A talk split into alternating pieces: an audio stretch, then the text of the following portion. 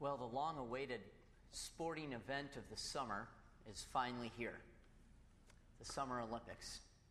Have you watched any of these uh, so far? I suppose most of us have. And uh, you think about it, before us are the fittest bodies on the planet. I mean, they are perfectly trained, toned, and tuned. And some of the athletic feats they accomplish are just amazing. Now, not all of us, well, none of us in here are that athletic. Uh, however, if you think about it, our bodies still are, are quite amazing. Sometimes in life we remember little minor things and we, re, we think, why did I even remember that? Right? So here's one for you. I'm in college and I'm taking uh, one of those science classes for non science majors. And I remember, I remember sitting at my desk in my dorm room with a science textbook reading about how much blood my heart is pumping through my body at that moment. And just spending some time thinking about that just amazed me. And I can tell you, I grew in faith reading my science textbook that night, just thinking about how amazing this body is that God has designed and given me. Now, we can do amazing things athletically, and even not, our bodies are, are still amazing. But they are still weak, frail, and today is important to me that, that I'm alive. And to be honest with you, the next 10 years and beyond are uh, kind of important to me that, that I'm alive. But if you look at my life in the context of human history, okay, it's not much. It's, it's just a little, it's tiny. And the difference between a day and 10 years in the context of human history, it's really not much. Even though it's so important to, to you and I here right now, it's, I mean, time just flies by and psh, we're, we're, we're done. Well, the theme of this message tonight is the title of the sermon, and it's not very happy of a title, is it? Uh, why our bodies don't matter. Now, a little disclaimer. I'm working on another message right now. It's not done yet. And the title of that message is why our bodies matter. Okay, so, Pastor Greg, this is a little bold, but you need to invite me back again. I've never said that in a church before. to, to, get the second part. Okay, so stay with me. This is only half of the, the complete biblical understanding of human body, but, but part of that understanding is part of it is why our bodies don't matter. Now, typically, you know, in a message, the scripture reading will be done before I start preaching or, or even right now. But, but stay with me. I, I just, for a moment, would like us to think about the world's perspective on body. And then when we get to the Word's perspective, the God's Word's perspective on body, then I will, I will read the scripture text. So, uh, first, just a, a, few comments on the world's perspective of body. Uh, first, extending life as the greatest good.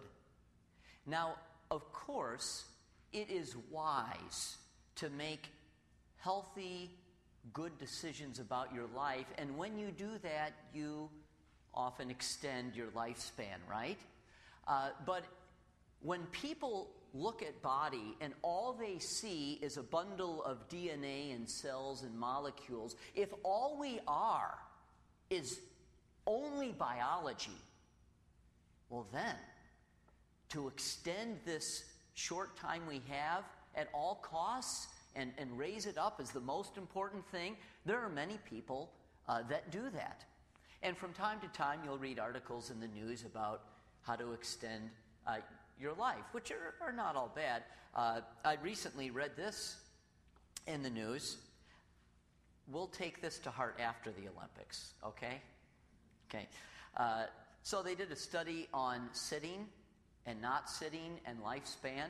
And one of the things they say is that if, if we cut the time we spend on the couch watching TV to less than two hours a day, then you will add about 1.4 years to your overall life expectancy. It's kind of interesting. Maybe that will be worth it to you tonight to hear that. I don't know. But uh, it's kind of interesting. Uh, extending lifespan. Now, what got me thinking about this in a deeper way was actually a Christianity Today cover story in 2011. And uh, the title of the article was Chasing Methuselah. You know that guy in the Old Testament that lived at 969 uh, years or 96 close uh, years. Uh, Methuselah, Chasing Methuselah by uh, Todd Daly. And uh, in the article, he talked about some, uh, some of the latest scientific research going into how we can uh, extend life expectancy. Interesting. One of the things they found was fasting can extend your lifespan.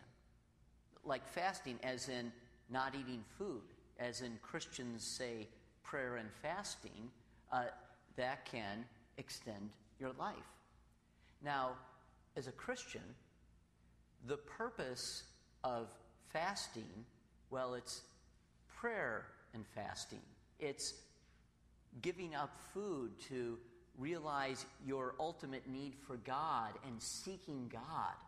That's the reason for fasting. It's not just, I'm going to fast so I can live longer. However, a person that just looks at body as a bundle of DNA and that's all, of course, the scientists, what they're working on now is to try to come up with a pill that mimics fasting without having to fast. Oh, if only we could have this. And of course, they're missing the point that there is more to us than just biology. So, one way of looking at the body from the world's perspective, you know, is just, you know, we're not here long, so we, the, the most important thing is to live the longest that we can. Uh, the second thing is the body is as idol, as idol. And a lot could be said here. Um, I'm just going to have a few brief comments. But uh, in our world, there are many people that the focus of their lives is to achieve a certain look or a certain body. And especially, they've done huge studies with uh, uh, girls, young girls, teenage girls, college girls, the presentation of, of what a woman should look like that's in the media that damages the, the girls. And they're, we're never going to measure up. And I must have a certain appearance, a certain body in order to be worth something. And that is the focus. And body can become, it can become idol, an idol. Uh, so this summer, uh, I, uh, I met somebody that was maybe, well, what shall I say? The per- I had a conversation with this person, and it was probably the most tattooed, pierced person that I've had a conversation with. Okay, sometimes you see and you tell your children not to stare, right? And then you stare. No, but uh, so I had this conversation, and uh, you know, I I forced myself, and this was good, just to look into his eyes, just to talk, because he's a person look into his eyes. And, and it just got me wondering and thinking, you know, what was going on. And of course, God is the judge, He sees the human heart. Um, I, I don't want to say I know about this.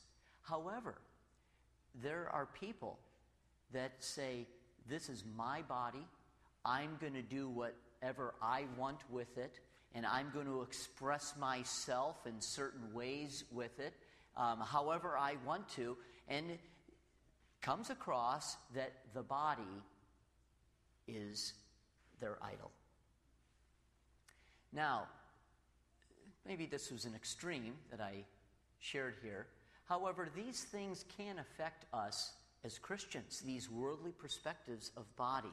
And I just chose uh, three ways how they can affect us. First, uh, lead us to a place of discontentment.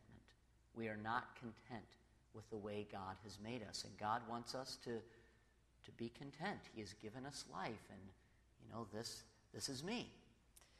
Uh, secondly, it can cause us to forget our heavenly citizenship. And we're just so focused on how we feel and how we want to manage our body and appearance and image that we forget our heavenly citizenship. And the third way it can affect us as Christians, I'd be curious. Well, I don't want to get all your opinions to this one afterwards, but I, have, I want to throw this out here a, a way it can affect us our prayer life. Um, and let me explain it to you this way.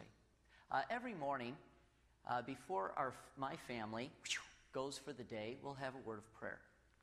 And uh, I would, over time, your prayer uh, has a kind of liturgical quality to it. There are certain things that I might say different, but there are certain things that I, I will say the same every day in our family prayer. It just kind of works out that way.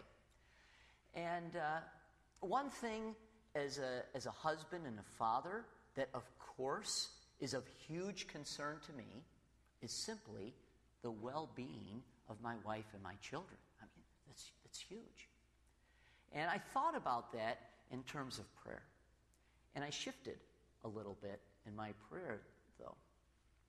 So uh, now, uh, the thing I pray about first is that each member of my family would honor God. First, today would be a faithful disciple of Jesus. And then at the end of the prayer, I will pray that God keeps my family safe, healthy, and strong. I have heard Christians pray for things, for like maybe travel or other things, and the only thing about the prayer is, Lord, keep me safe. Which, of course, I'm not against. We, need, we should pray for that. But is that all we pray for? Is that the most important thing on any given day? So I, I throw that out there for you to uh, think about and, uh, and uh, to, to consider. Um, shouldn't this affect how we pray? So, those are some uh, thoughts on the world's perspective when it comes to the body. And now I'd like us to fill our minds and our thoughts with the Word's perspective, with, with God's perspective. The scripture reading this evening is 2 Corinthians chapter 5, verses 1 to 10. For we know that if the earthly tent we live in is destroyed, we have a building from God, an eternal house in heaven, not built by human hands. Meanwhile, we groan, longing to be clothed instead with our heavenly dwelling, because when we are clothed, we will not be found naked.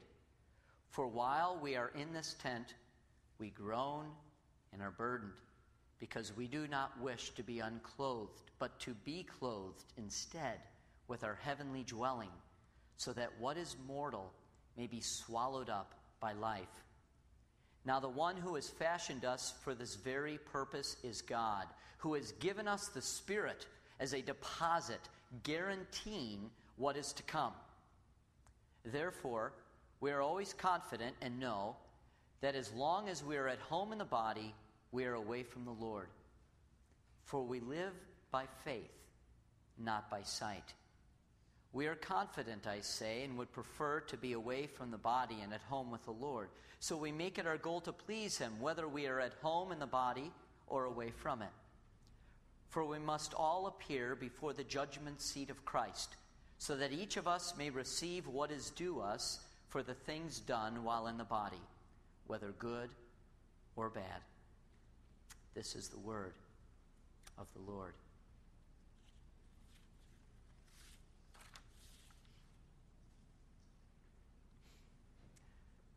1 Corinthians chapter 4 provides context for this passage.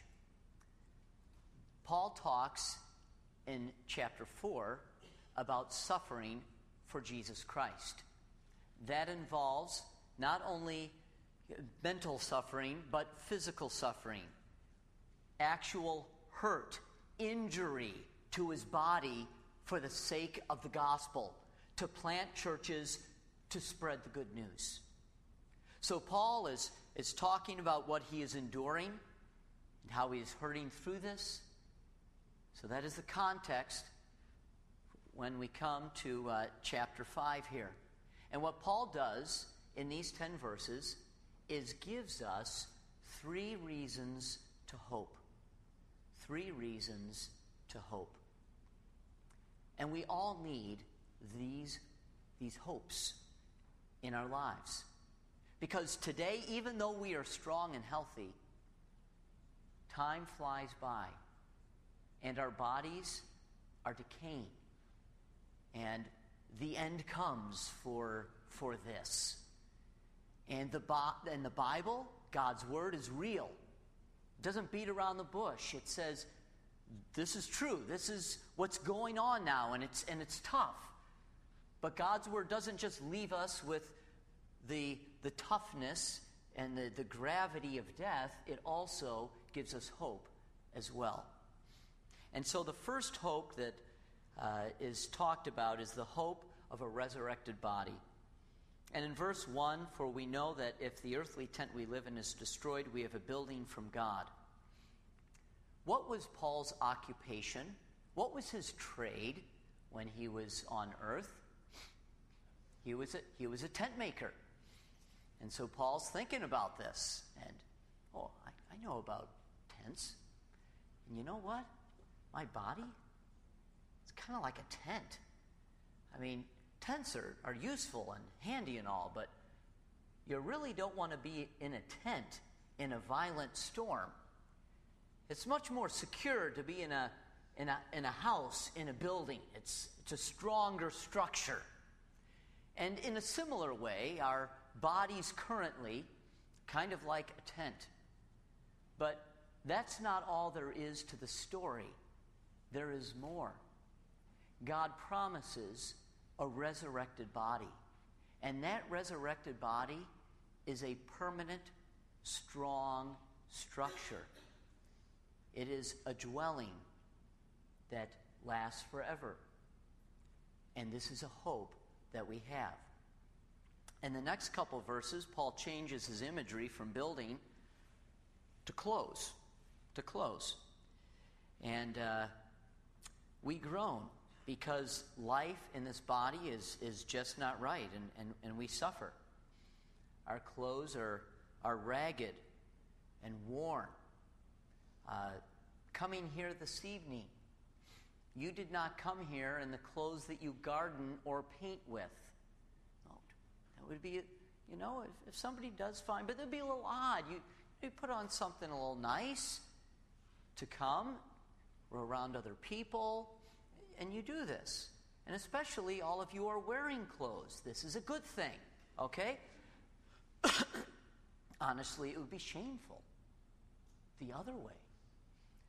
And our mortal bodies, they, they wear out. They are so weak. They're like ragged clothing, or even worse, having no clothing. And so we, we groan. There, there's a, a sense in which we, we groan in this life and we long for better clothing. And this better clothing, as Paul describes in verses 2 through 4, is a resurrected body, a heavenly dwelling. And what's kind of interesting, what he does here is when we think about death, we often think about death swallowing up life. Okay, we're alive, and then this this external force that we cannot control swallows up our lives.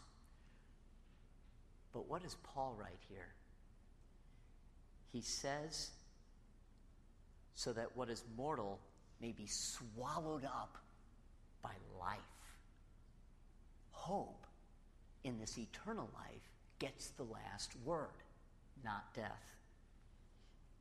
So we have this hope in the resurrected body. Secondly, we have hope from the Holy Spirit. Verse 5 Now the one who has fashioned us for this very purpose is God, who has given us the Spirit as a deposit, guaranteeing what is to come. Paul's image of building, tents, then his image of clothing. Now he moves to the business world. The Holy Spirit is a deposit, it's a business term. It is a down payment for what is to come. My friends, as the Spirit of God works in your life currently to transform you into Christ likeness, we call this sanctification. As, as you mature in the faith, what is this? Maturity in the faith is the Holy Spirit of God, the presence of God working within you, transforming you, conforming you to the image of Christ. So as you see this maturity in the faith, it should also bring a sense of hope. God is with me. The Holy Spirit is a gift from God that indwells me. And this is a deposit of something much greater that is to come. So, hope that comes from the present day work of the Holy Spirit in our lives. The Holy Spirit is a deposit guaranteeing what is to come. And then the hope to be with Jesus.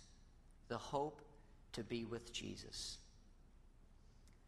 Therefore, we are always confident and know that as long as we're at home in the body, we are away from the Lord. For we live by faith and not by sight. This passage is not saying that while in the body, we cannot have a relationship with Jesus. It is not saying that while in the body, we cannot sense a closeness of God and have sweet times of, of worship and communion with Almighty God that stir our soul. It is not saying that. It is saying this that that relationship that you have with Jesus right now, those times when, when your soul seems to just rise above and lift towards the heavenlies, that is just a little glimmer, a little taste of what is to come. That is living by faith. And someday we will be in the presence of God. We will be with Jesus. I was thinking, uh, I was thinking about youth. I have a habit of doing that often.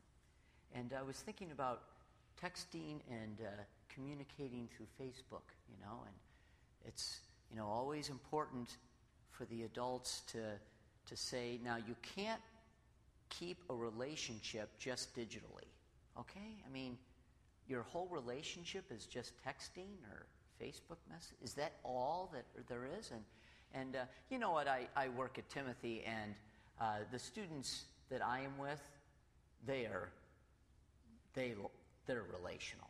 I'm not, you know, picking on you at all. Very, you know.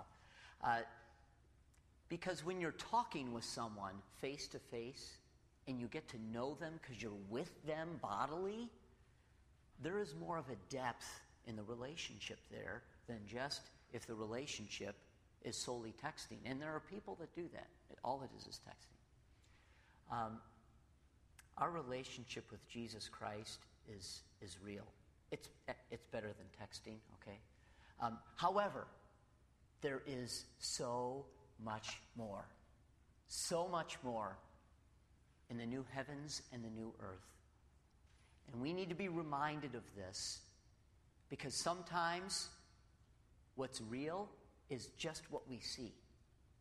In the scripture, God's word, his perspective is there's a lot of reality that we can't see, and so we are exhorted to live by faith and not just by sight.